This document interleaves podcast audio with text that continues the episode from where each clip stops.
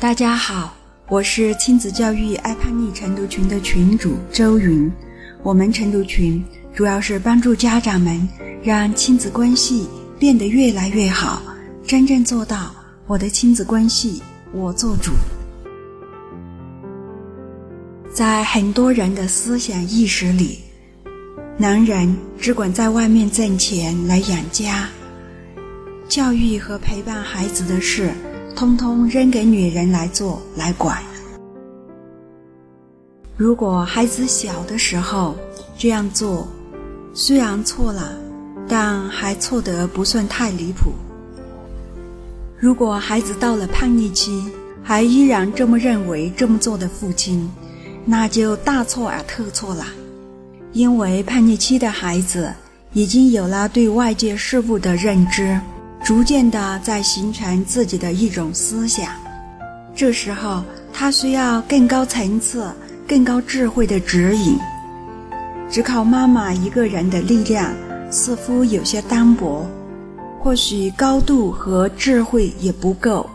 这时候，父亲应该靠过来，承担起这一份属于自己不可推卸的责任。只有父母完好的配合。才能让孩子平稳地度过叛逆期，给孩子将来的人生奠定一个良好的基础。话不多说，接下来我们一起来听听我们晨读群里很智慧的妈妈爱媛的分享。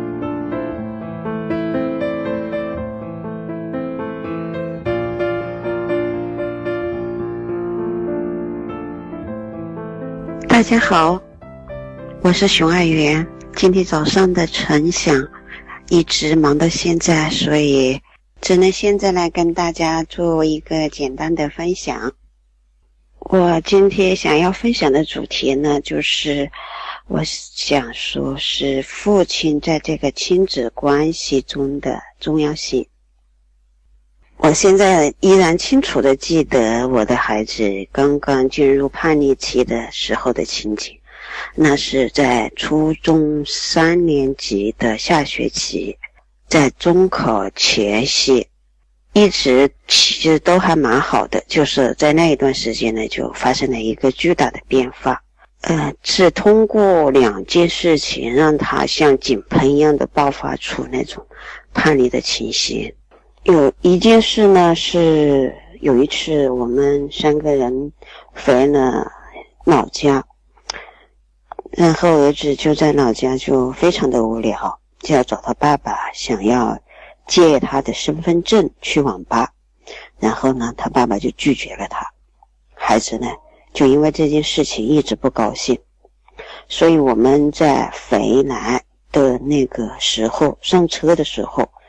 他拉开车门，然后就关车门的时候，都是非常情绪化的、暴力性的，把那个门拉得很用力。完了，关的时候呢，也砰的一声就关上去了。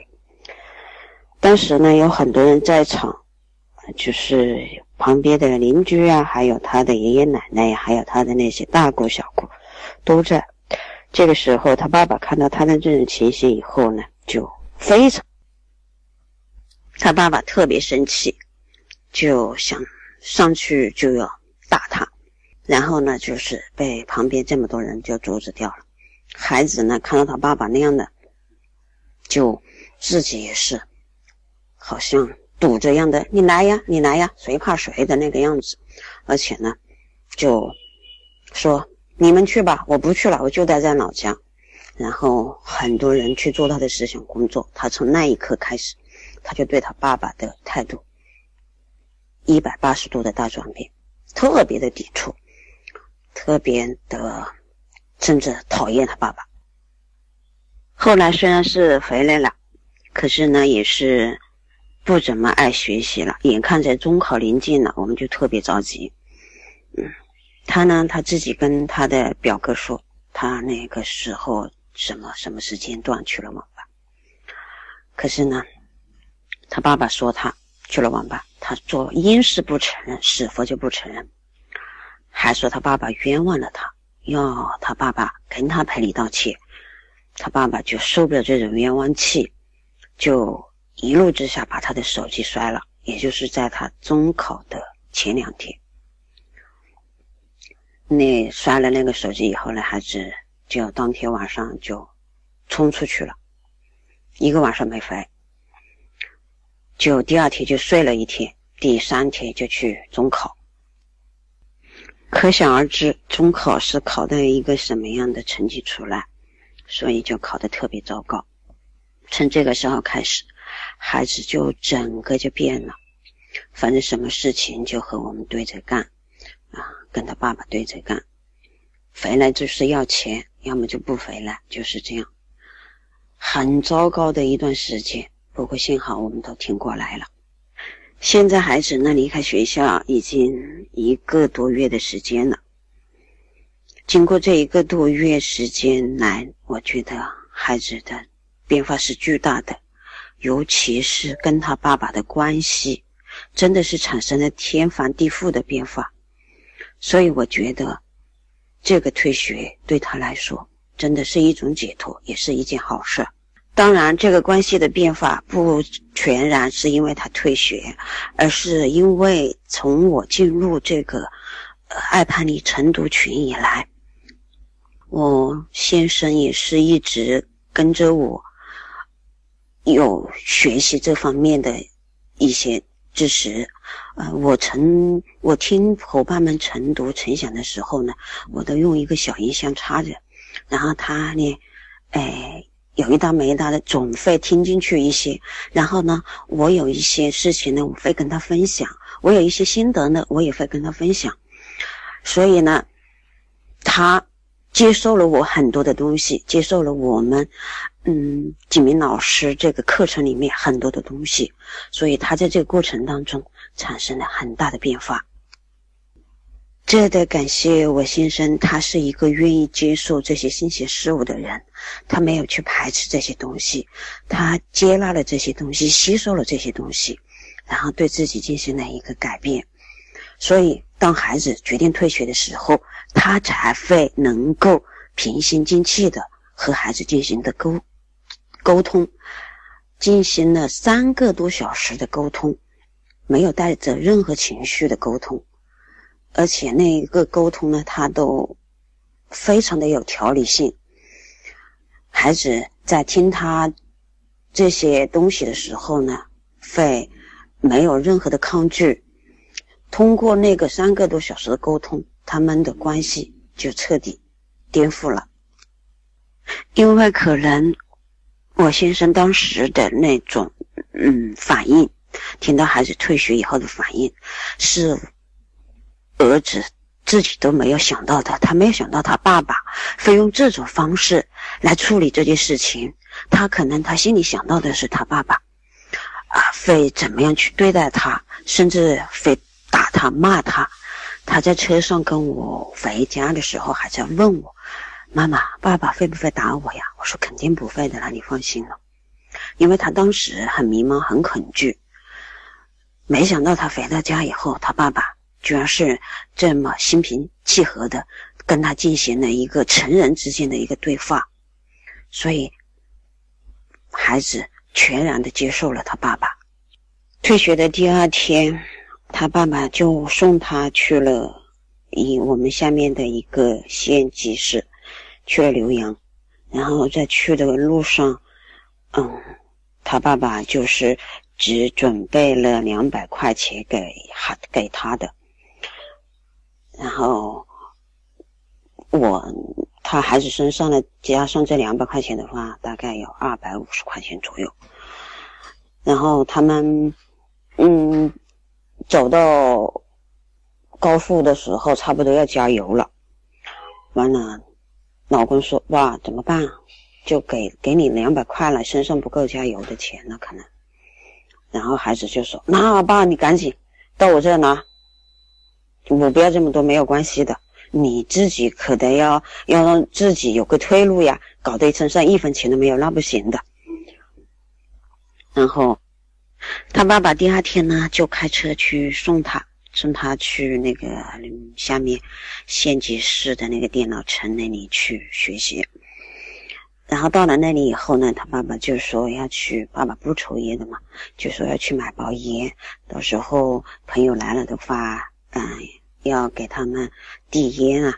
然后他一看翻口袋，因为他在车上呢已经给了儿子两百块钱，儿子身上呢大概有二百五十元。他一看，哎呀，身上没钱了。他其实他身上有钱，不过没有放在这个口袋，他就是。让看儿子会有一个什么样的反应，然后儿子马上就拿钱出来，把那个烟钱给付掉了。然后我老公回来的时候呢，儿子就赶紧出来，烟是要给一百块钱给他爸爸，说爸，你身上都没钱了，等下回去要是车子没油了怎么办呀？你不能，嗯，总不能停在路上吧？那你。要给自己留条后路呀，然后他爸爸就说：“没有关系的，爸爸会有办法的，你放心了。”然后儿子就一个劲的问呢：“要你有什么办法？要是没钱了，你能解决？”他爸爸就说：“肯定会有办法的，到时候你长大了，这些事情我会跟你分享的。”然后他走的时候，儿子还特意叮嘱：“爸爸，你路上开车小心啊，注意啊，注意安全啊。”现在孩子在那边，每次有事情，都是直接给他爸爸打电话，再也不用通过我来转了。他知道，工作上的事情他就找他爸爸，生活上的事情呢，他就会来找我。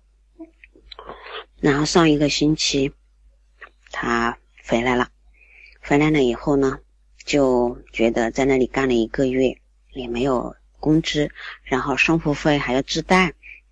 所以可能是积极性就不蛮高，思想上面有了一点点的波动，然后就找他爸爸聊，父子俩在一起烤着火，然后聊聊了两三个小时，又聊得特别投入，特别开心。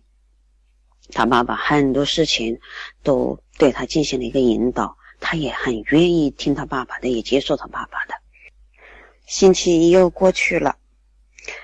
过去以后呢，呃，几乎过两天又来一个电话给他爸爸，呃，一会儿就是问，嗯，支付宝怎么弄啊？一会儿又是问爸爸，呃，股票怎么搞啊？基金到底是怎么回事啊？股票和基金到底是哪个好啊？如果投资的话，我应该选哪个呀？等等等等，很多很多问题，每次都要问好久，他的爸爸都会很耐心的给他解解答。他每一次呢，也都在他爸爸这里能够吸收到很多知识，所以我觉得现在这种状态真的很好。他爸爸就是引导他，跟他说一定要放大自己的格局，然后呢，又要把小事习惯做好。所以我觉得他爸爸的这个思维、这个理念真的是特别棒，而且也通过自己的。言行举止啊，潜移默化的来影响孩子。我觉得现在他们的关系真的是特别特别的好。我看到这种状态的话，我特别的开心。所以我也非常感谢我老公，嗯，吸收了爱叛逆课程的很多内容，也感谢儿子现在变得越来越好啊，同时。也感谢几名老师的这个好的教程，也感谢群里面伙伴们每天积极的晨读、晨想正能量的。那我今天的分享就到这里结束了，祝大家晚安，再见。